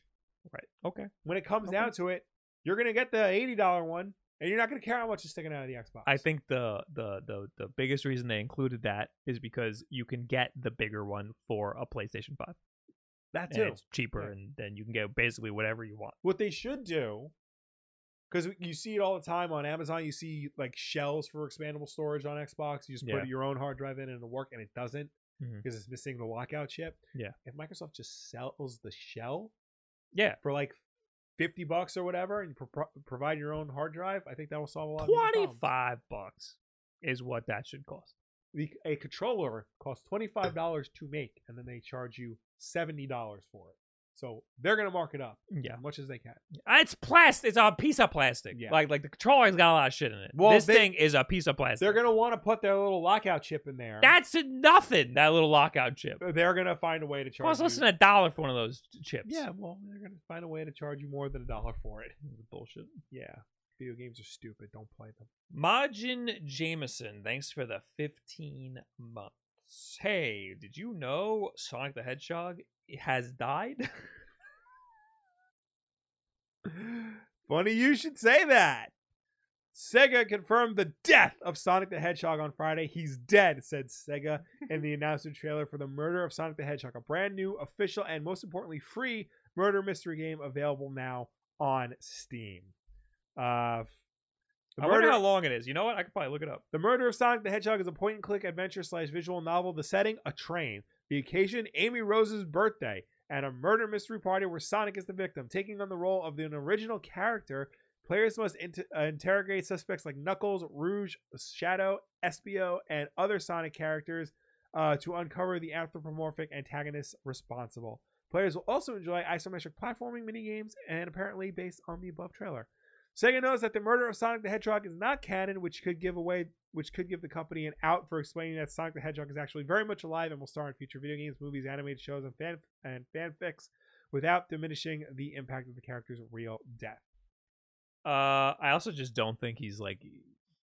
I don't think the story is even going to be that he's dead. I think it's just like a goof, Yeah, like like like in the story, like a meta goof. yeah, But uh, anyway, uh, it's free yeah. and it's only two and a half hours long.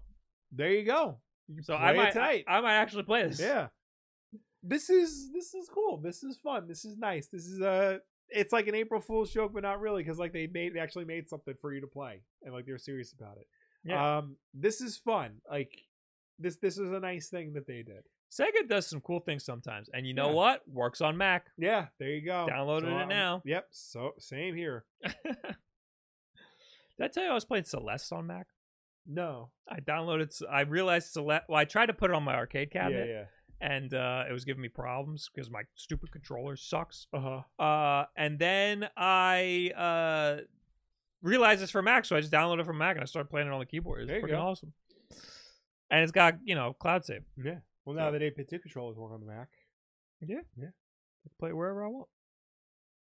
Uh, I'm I'm replay. I'm trying to replay Celeste because they have uh, uh, uh, uh, mods on on on PC, and I want to play those, but I want to relearn all the mechanics of Celeste. Yeah. So the game will slowly teach you all the different mechanics.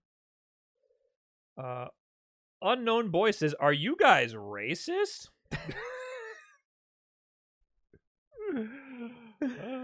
oh God. Yeah. It's, what a day. What a day. What a day. Uh, Yes. Yes. you know who we hate most of all? Unknown boy. I was gonna say dogs that are naughty. oh, like naughty okay. dog, who says the Steam Deck support is at the bottom of the list while it tries to fix The Last of Us on PC. This is annoying, but at the same time, I get it. Yeah.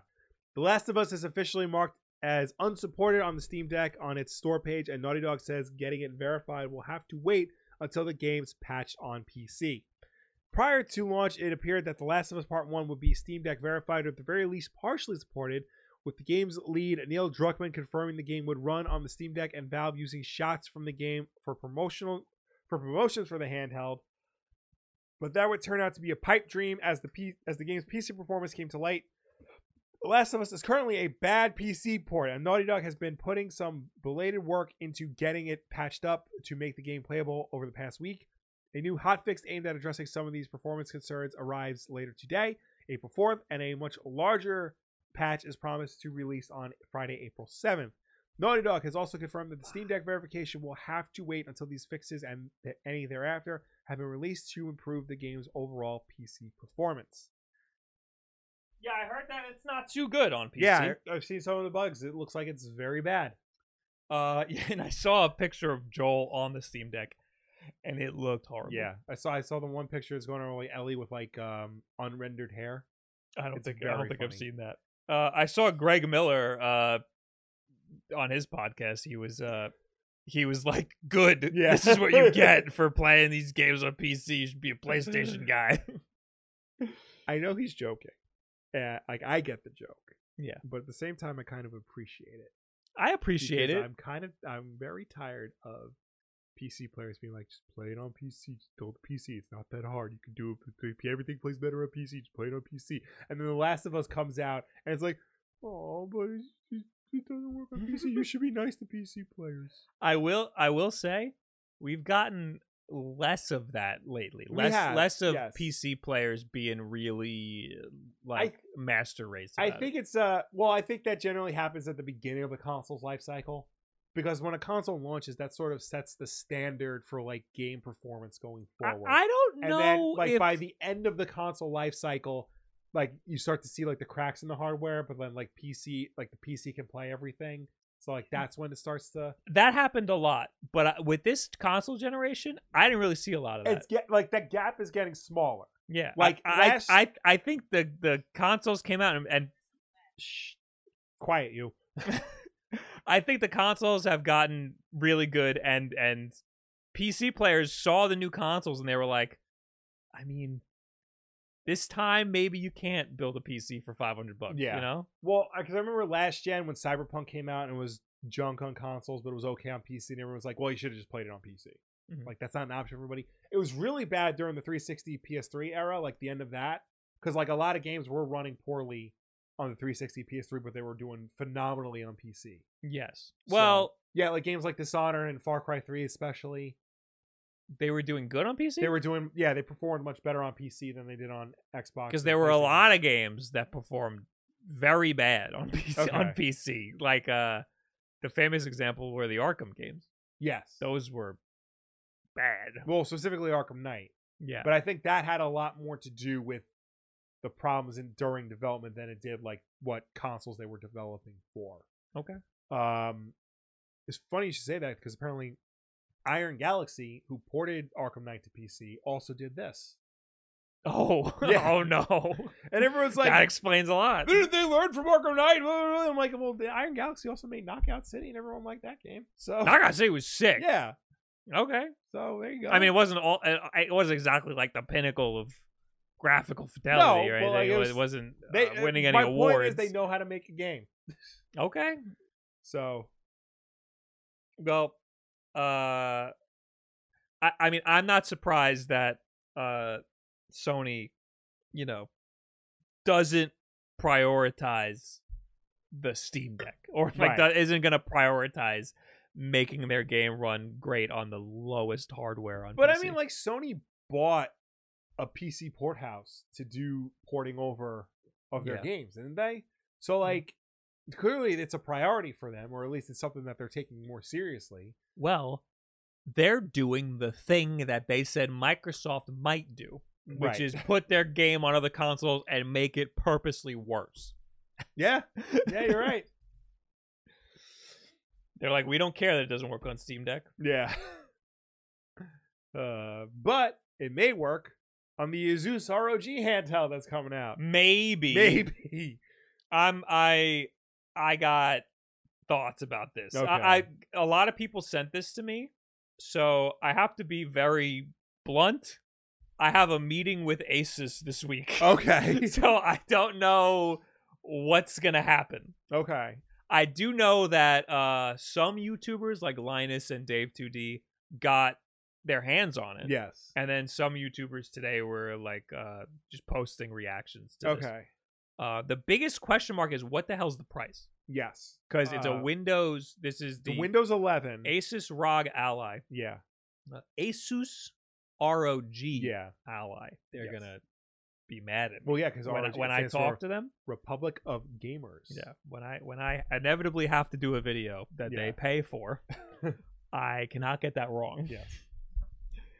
Uh, according to Asus, the Windows 11 powered ROG Ally is a customized Ryzen APU from AMD inside, uh, like the Aerith SoC inside Valve Steam Deck, and As- Asus uh, claims that is the fastest one from AMD yet. While Valve Steam Deck has been the most successful attempt at making PC gaming truly portable, uh, there have been plenty of competitors like the Ayaneo 2 or other Switch-like machines from GDP and uh, OneXPlayer. However, in the Verge's experience, they've relied on AMD uh, 680, uh, sorry, uh, 6800U chipset uh, instead of a custom design, and generally lack the right combination of horsepower and efficiency that you expect to see from handheld machines. A hands-on with uh, video by Dave 2D confirms a global launch plans from Asus, as well as a few more specs, like that it's smaller, lighter, and flatter than the Steam Deck. So he said it was flat. I watched his video. He said it was flatter, and then showed the comparison, and they looked the same. Uh, it's a 608 grams. It's uh 28 millimeters by one 113 millimeters by 39 millimeters. Uh, versus the 669 grams, uh, 298 millimeters by 117 by 50.5 millimeters of the Steam Deck. The Ally uh, has a 7-inch 16 by 9 display with a 1080p resolution, 500 nits of brightness, and a uh, 112 hertz refresh rate compared to the Steam Deck specs, which is uh 1610 7-inch display, uh 800p resolution, 400 nits of brightness, and a 60 hertz refresh rate. The chipset inside uses the AMD Zen 4 architecture with the powerful RDNA 3 graphics tech seen in the GPU. Uh, another hands-on video from Linus Tech Tips is a little longer, showing uh, even more angles of the device and the software customizations Asus has set has set up the prototype unit with. As Dave 2D noted, there's a fingerprint sensor along the top, and Linus mentioned it could be used for switching between multiple accounts. He also said the prototype was much quieter than the Steam Deck, uh, measuring at just about 20 decibels compared to the Steam Deck's 37, uh, with a dual fan system that sucks air in from the back and vents it out from the top. Also noted, the SSD and joysticks appear to be replaceable. Having a few more pixels, a higher refresh rate, and a more powerful processor sounds good, but it could also tax the battery while gaming on the go. And Windows 11 is a question mark in comparison to Steam OS for efficiency. So far, Dave 2D said details on the battery were unavailable, as as was any information on pricing, other than it will be competitive. The ROG Ally uh, also has a visible standard setup of dual analog sticks, left-mounted D-pad, four face buttons, plus a few smaller buttons around the screen to access the system menu and Okay, settings. we Okay. get it. Yeah, yeah. It's Uh, yeah. Here's the comparison between the Ally and the Steam Deck. Uh, I think whenever they make a new Steam Deck, they're getting rid of those touchpads. I Yeah. think those touchpads they realized uh, were a good idea in theory, but nobody's using them. Yeah. And they make the system so much bigger. Uh, this system is smaller because it doesn't have the touchpads. Mhm. They went with a 16 by 9 screen instead of a 16 by 10 screen that the Steam Deck has. 16 by 10 is I don't know gamers like it for some reason. Yeah. You get Uh, a little bit more height. yeah. There's a 16 by 9, but it looks like there's a bezel on the top and bottom. So they could have easily done 16 by 10. I don't But know it's why they did that. 1080p, which is important to some people. It's 1080p, also 120 hertz, which Yes. is a lot more resolution and a lot more hertz than uh, the Steam Deck, yes. which is crazy. that's going to be more taxing on the battery and more expensive. Yes. So I don't know how worth it that is Yeah. to I, get that spec. I don't see this being. I think definitely think this is more expensive than the Steam Deck. Or It very it's going to cost as much as the most expensive Steam Deck. Yeah, I think the most they can do is the most expensive Steam Deck. Yeah. Uh, or a lot. I, I- the, the thing is that it's a Windows computer. Yeah. and you get a lot more versatility with a Windows computer.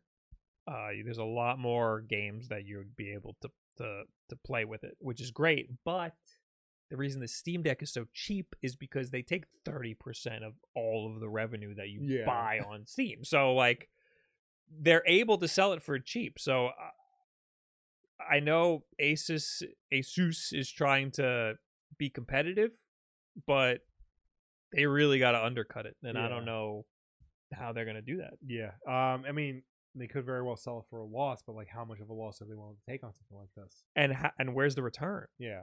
I don't understand where the return would come from. Yeah. Because it's not like you're you're buying. You're probably going to buy games from like Steam or Epic on here. Yeah, so I, I don't really un- understand. I, I mean, the tech seems cool. Dave 2D spent a really long time talking about how quiet the fans are Yeah. because the Steam Deck's pretty loud. Yeah.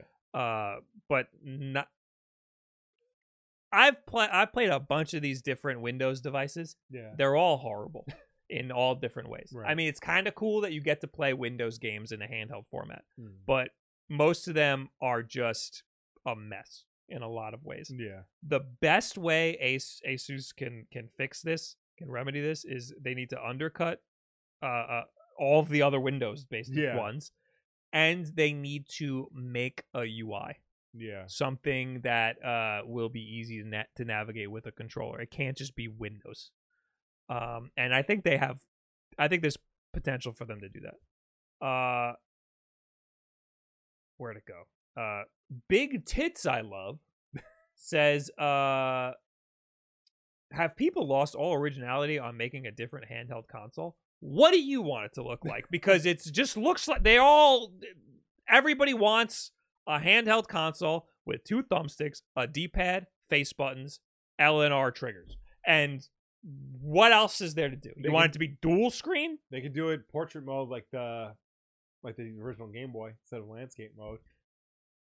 the problem is it's got to play as many games as Yes, it can. yes. And if you make a fucking weird shit, it's not going to do it. Like if you make a dual screen 2DS, Yeah. it's not going to be able to play Arkham games and Call of Duty games. Yeah. You're going to have to make Arkham and Call of Duty It- games specifically for it, and they're going to be worse. It's hard enough because like on PC, like you know, you're you're especially like older PC games, you're playing with a mouse keyboard. So there's a lot more things you can do with a mouse keyboard than you can do with a controller. Yeah. Uh, the fact that you know, they're able to boil it down, everything down now to a traditional controller layout is miraculous enough on its own. Yeah. Because like first person shooters for PCs, like dating back to like the 90s, you used every button on the keyboard. we remember back in the days when games would come out on console and every console would have different button layouts. Yeah. they would all uh, some consoles had less buttons than Yeah. other consoles some consoles had more buttons than Yeah. other consoles uh and no one knew how to develop uh, globally for all these Yeah. different platforms Hell, so now that we have a universal layout this is good Hell, I would even say like back in the day on PC, like you got a lot more we- like Halo kind of like standardized the whole you only get two weapons Mhm. in the first person shooter. On PC, you got a lot of weapons and they were all mapped to every single number button. One Yeah. was your pistol, two was your shotgun, three was your machine gun, so forth and so on. That was really difficult to do on console. You had to cycle through Yeah. every gun one by one by one. It wasn't until like Gears of War where they figured out, oh, just map them all to the D pad. Yeah. And like or a weapon wheel yeah. Yeah. So uh I, I mean i still play games on pc now hey it switched to you finally hey, i still play games on pc uh, and uh scroll wheel yeah, you use a scroll wheel Yeah. and uh, i mean back in the day not every computer had a scroll wheel yeah, But uh, yeah, I, f- I flick the scroll wheel and cycle through all the different weapons.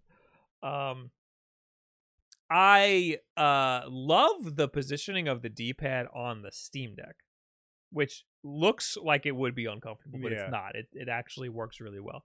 So I'm curious to see how I'm gonna like the positioning here. It's got the weird like new Xbox style D-pad, Yeah. but I actually kind of like the new Xbox. yeah, it's not D-pad. terrible. Yeah. Like I, I, I don't hate like those style because like it gives you full range of motion when necessary instead of just the the, the four directions. But the Xbox one is clicky, so you Yeah. feel the feedback when you hit the right spots. Hopefully, this is just as clicky. I don't know what the buttons are going to be like. I'm hoping for those mouse clicks or dome switches or something, but I doubt it. Um, otherwise, there's a lot of cool tech here. I just uh, have little faith in Windows devices. Yeah. You know, uh, uh, I I love that all of these different companies, all these different big companies, are throwing their hands in the handheld ring. I uh, it's just historically we haven't seen a good Windows one yet. Well, I think you know the fact that because a lot of these ones are made are made by much smaller companies. Mm-hmm. This is being made by like a big PC manufacturer, and the fact that like you'll probably see these in like Best Buys and Targets and WalMarts, I think helps out a lot. Yeah. So it'll get it'll get the system out in more hands, uh, and also too like you know like I said they're a big PC manufacturer. They probably have the money to spend on R and D to figure out how to do it properly. Yeah. And speaking of uh, big manufacturers making a handheld, I remember when Logitech made one? Yes. Well, it is on sale right now. Uh, the biggest problem with this Android device that Logitech made called Yeah. Logitech G Cloud, the biggest problem with it was that it was expensive. It was three hundred and fifty dollars when it launched. You can now get it for two hundred and fifty dollars There you go. if you use code LogiSpring, and that is not an affiliate in any way. I just think the G Cloud's pretty cool. It was just too expensive. Right. Um, this is still up there, but it is a very nice Android uh, uh, uh, device, and it yeah. you can put emulators on here and make it run really good. They had a big booth at PAX, Logitech G Yeah. Cloud. It was a Logitech G Cloud. booth. Just for the G. Cloud. yeah. Wow. So that was pretty. That they're really going for it. Yeah. So it's good that all of these people right. are are getting into into handhelds. Uh, it, it can only be a good thing. Even if this thing comes out and it sucks, Yeah. it just means someone else will try. Yeah. Uh, thank you, FCS Gamer, for the nine months. It's Tuesday, baby. Baby. Okay. This guy likes his Tuesdays. Uh oh, we're running out of news to talk about. Mario moving away from mobile. As Nintendo takes its shot at the box office with the Super Mario Brothers movie, the animated film uh, featuring the iconic Mustachio Plumber, the gaming company has been quiet about revealing what's next for the franchise. While Shigeru Miyamoto, the legendary video game designer, Nintendo fellow, and self-proclaimed Mario's mom, uh, it's true he did call himself Mario's mom, um, won't say where Mario is running next. Uh, he is forthright about where he won't be. Your smartphone. Sitting down with Variety for this week's cover story on the making of the film, Miyamoto said firmly mobile apps will not be the primary path for future Mario games. After two moderately successful but dwindling iOS games, plus another shuttered, uh, plus another shuttered after two years, Nintendo is pulling Mario away from the mobile market. Released in 2016, Super Mario Run grossed $60 million in its first year, while 2019's Mario Kart Tour generated $300 million compared to Mario Kart 8's $3 billion and counting. While uh, without explanation, Nintendo removed 2019's Dr. Mario World from the app markets two years after it was released. First and foremost, Nintendo's core strategy is a hardware and software integrated gaming experience, said Miyamoto, who played a pivotal role in designing the Wii among other Nintendo consoles. The intuitiveness of the control is part of the gaming experience.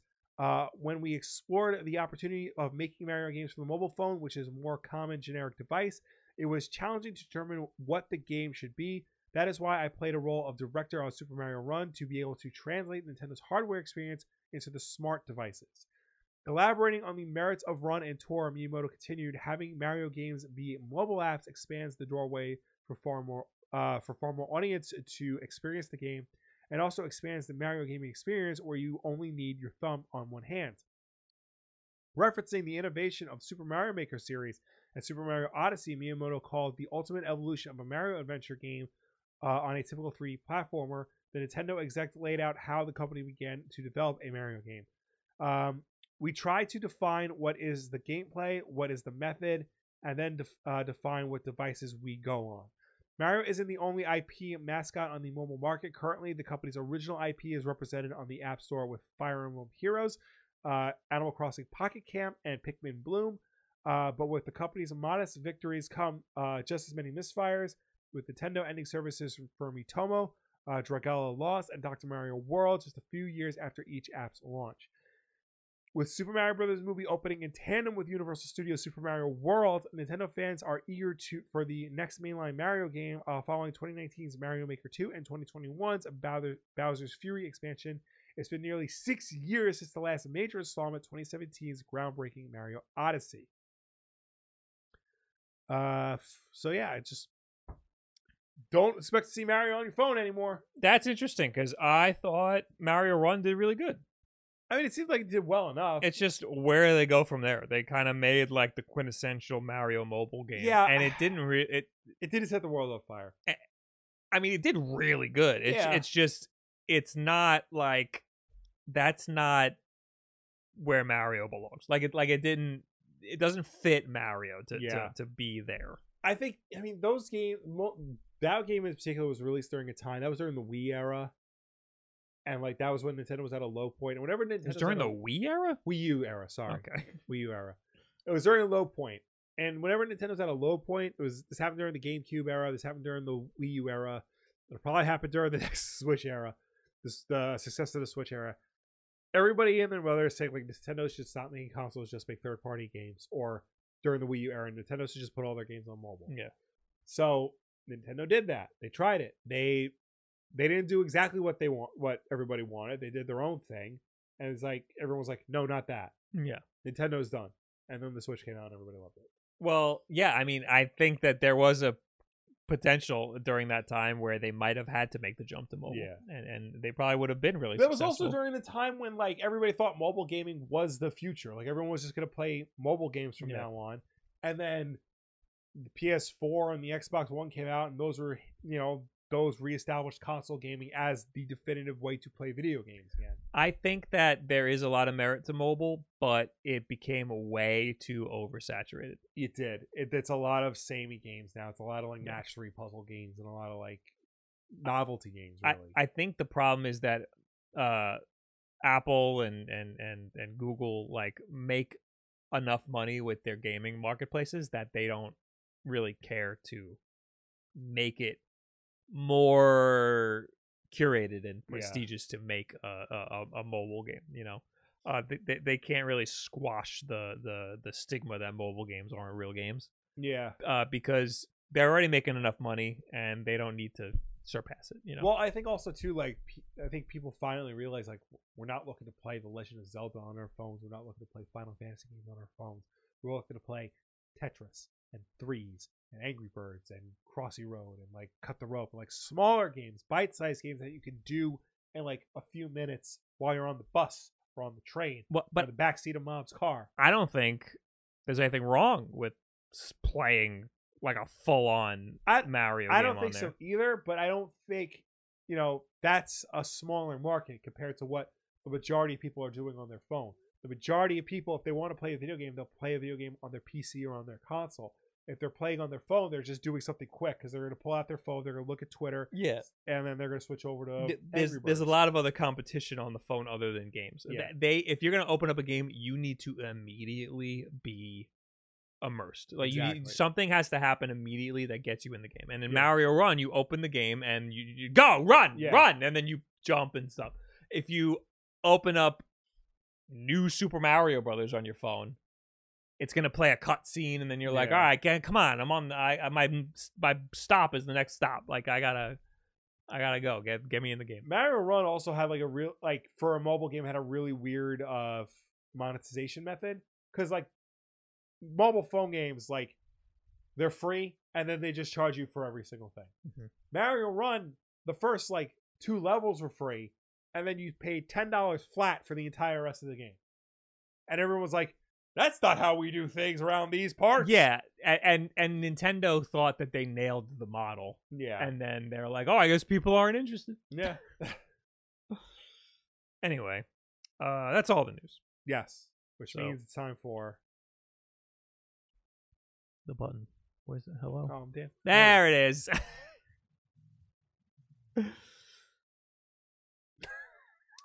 All right. Oh, you found it. Yep. This is by Beetle Moses, who says today we are drawing Bowser devouring his son, and it is a drawing on an index card of Bowser devouring his son.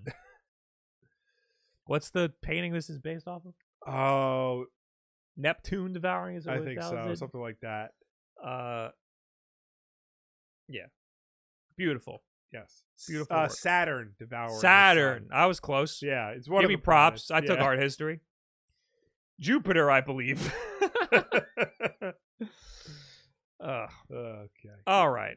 Now we will talk to you people. Yes, we will start with people who left comments on last week's Wulff Den podcast over on the YouTube channel, youtube.com uh, slash Wulff Den podcast. Uh, yeah, we got what do we got? We got Megan Lovett who says every time they read one of my comments, it gives me a moment of panic. Oh, I can't see before I realize why I just heard my own name through my headphones. I'm sorry, Yeah. Maybe, Megan. maybe next time, like, even if uh, her quote isn't pulled, we'll just say her name. Just like, Yeah. uh, we'll say it right at the beginning of the Yeah. show. Uh, Wooly Sage. I'm not playing the Zelda at. I'm not playing this Zelda at launch. I put 300 hours into Breath of the Wild to 100% the game. I can't do that right now. LOL. Yeah, I think you've earned a break. Did you hear my trials and tribulations? No. I told myself I wanted to beat Breath of the Wild before the new game came out, Yeah. right? And I haven't played it in years. Yeah. I think I stopped playing in 2018, the year after it came out. I just stopped. Yeah. I had like 35 hours in the game, and I Uh-huh. just stopped playing. I had two divine beasts, Right. and then I was like, ah, enough of this.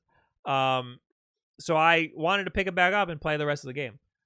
I decided, why don't I just go to Ganon? Because you can Yeah. just run right to Ganon. Yeah. So I just the other day I picked up the game, just walked right to Ganon, first tried him, Really? beat him first try. really? So here's the thing with going right to Ganon. Yeah. If you d- when you fight the divine, you've fought the divine beast. I have right? not fought a divine beast. You haven't fought a divine No. beast. All right. Well, here's some spoilers. Okay. There is a mini boss, Okay. uh, like Thunderblight Ganon or Windblight Ganon, depending on the divine beast that you fight. You have to fight the mini boss, okay. and if you beat the divine beast and the mini boss, Mhm. you don't have to fight that mini boss before Ganon. Okay. If you walk right to Ganon without doing any of the divine beasts, you have to fight the divine beasts mini bosses Got at it. Ganon. So there's four Ganons and then the And actual, then actual Ganon. calamity Ganon. so I only did two divine beasts. Right. So I had to fight two divine beasts. I, I mean, I had to fight two Ganons and then Calamity Ganon, Okay. and you have to do it all in a row. Got it. So the first two took me a few tries, Right. but then eventually I did it, and I got to the Ganon Ganon, Yeah. and I one tried Ganon Ganon. wow. I just parried a billion times. it took me like 45 minutes, but I just suffered through it and Okay. kicked his ass. There you go. I almost died a lot. I got down to a quarter of a heart. And then after you fight Ganon, there's like a thing that happens that's supposed to be like a throwaway, like like like cinematic thing. And I almost fucking died during that. but uh yeah, just you know, if you in the same boat as me, just walk right up Just to Ganon. go, just- yeah. Just go for it. Whatever. It took me it took me a night Yeah. to just finish the game. So okay. you don't need hundred hours in the game. Just walk right up to Ganon. Anyway, uh, Andrew C says, I can't understand people's opinions on how the game is DLC. If this was 20, 2010, no one would complain. It's because journalists and YouTubers have people complaining about this. No, we would have said the same thing. We would have said, in 2010, we would have said, this is more of the same game. we would have we would have had a different word for it. It wouldn't have been like DLC. It probably would have been like uh like a rushed out sequel or like an expansion expansion pack would have been the word. Yeah, we would have said that. Yeah. Right, that that has happened before. Yeah. you know. But again, there's nothing really wrong with it. No, It- No. I I feel like Nintendo's the type of company where they will add enough newness to it where it will feel different. I think the sky alone is going to change how you play the game. Uh, I saw an article that said Nintendo does more of the same the best, Yeah. and I was like, ah, that makes sense. Yeah, they, Yeah. They're, they're they're they are really good at Yeah. doing that. I mean, because you know, if you think about it, Super Metroid mostly takes place on the same planet as the original Metroid. A lot of the areas are the same, but they found a way to make it feel new and different. Yeah. Uh, Nick Robbins says your politics are showing. LOL. It's only seven dollars. Oh, this is this is Twitter Oh boy. because because of Twitter because we don't like Twitter. We don't like the direction of a social media app. our politics are showing. oh no, the Wulff Brothers are woke. It's only seven dollars with verified information. Motherfuckers will buy four hundred dollar Jordans. Who? Who- No one in this room. I'm wearing Vessis I right got these are like forty dollar Adidas's. Um, I got these shoes for free. um, four hundred dollar Jordans, one thousand dollars on video games. Okay, that might be true. Yeah. Uh, computers, but complain about seven dollars on Twitter on the ruse of saying it's blockchain. Get the fuck out. It's blocking. It's blocking. The ruse of saying it's blocking. We never said it's blocking. We were just saying it's stupid.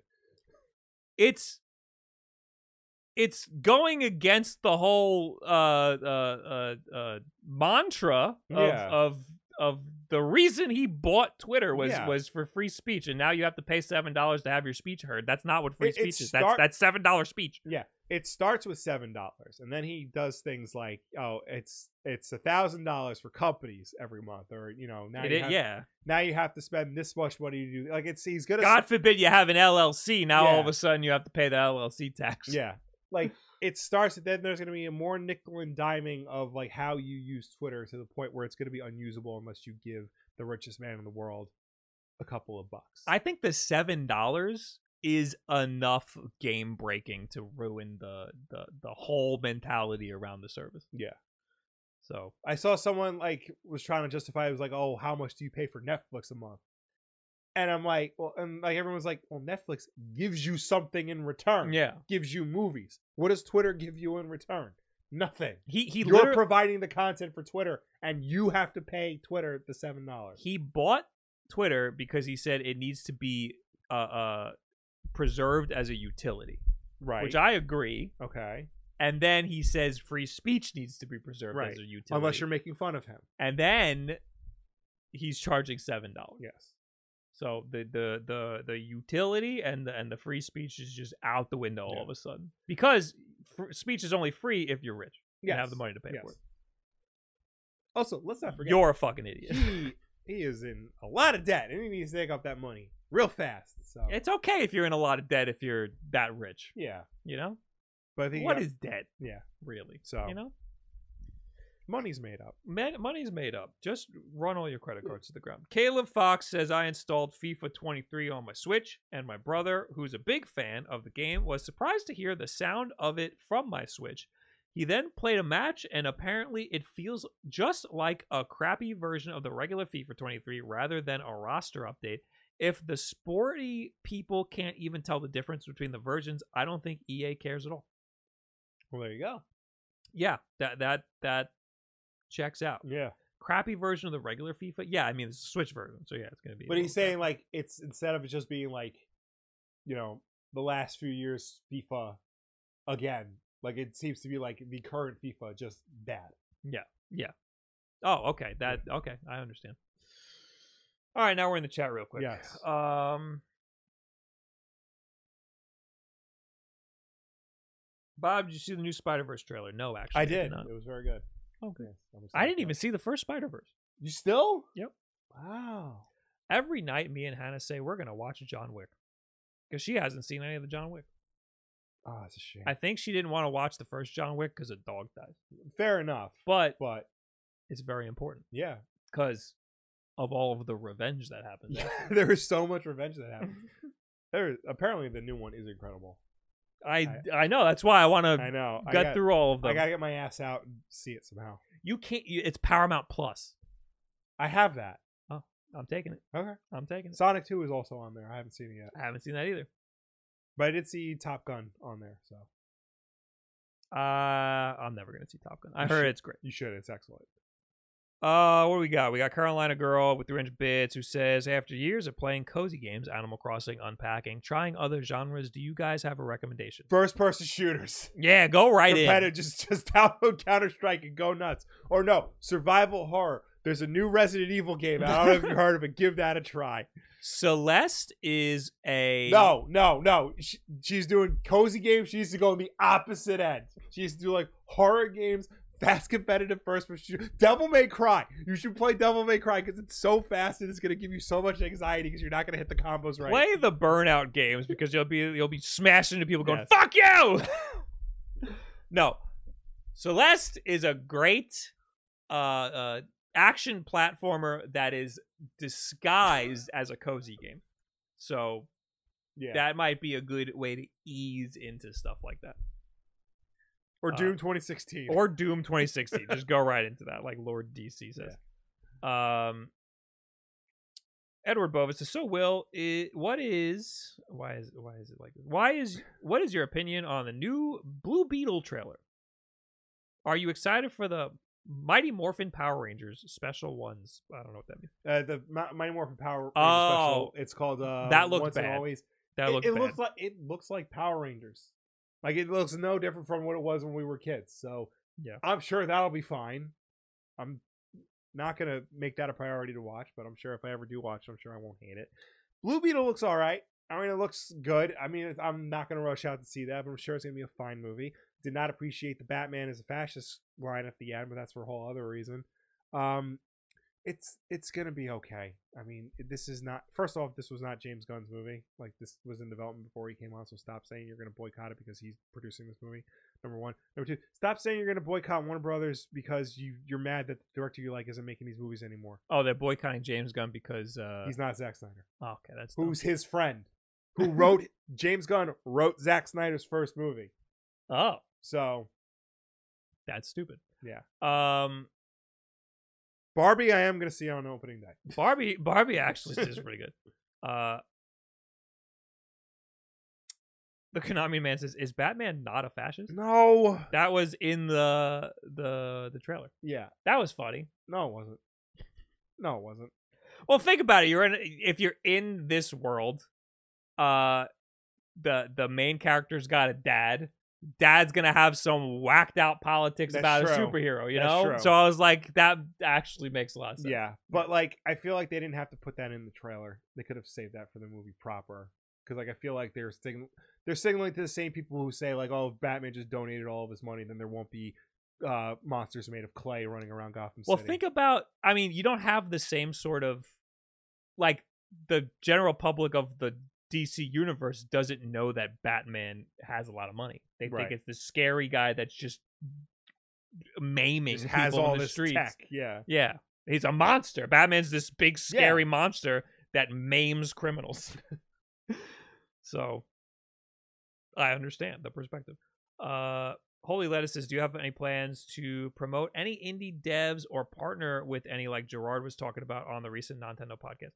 Um there's been talks about that. Uh I don't want to say anything. I personally don't really have I have other plans that uh are gonna take priority, but it's not a bad idea. Mhm. So Gerard is a publisher, yeah. you know, and he's uh uh been doing that, and he, he he gave us a lot of insight on how all that stuff works, and it seems pretty cool. Basically, you could just go up to a game that like uh doesn't have a publisher Yeah. and be like, "Let me publish it for you, and I'll promote it and stuff." Yeah. Because you know they work with influencers, great.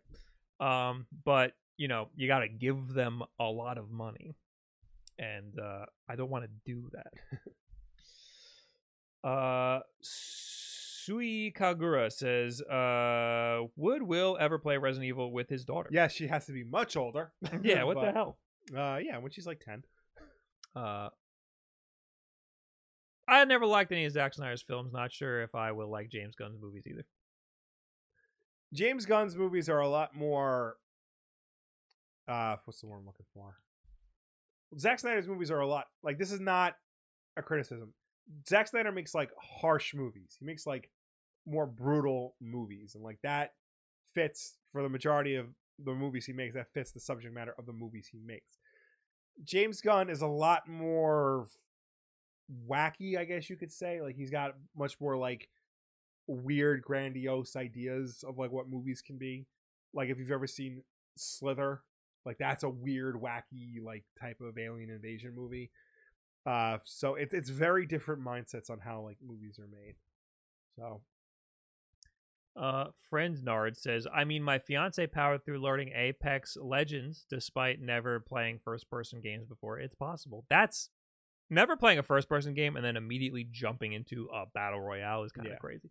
I would say if you want to try a first person game but you haven't played one before, I would say maybe try Gone Home first because that actually teaches you how to like play a first person game without the shooting. Yeah. Okay. Raul says, uh, what do you think of the eGPU hooking up to the Asus Oh, did you? ROG?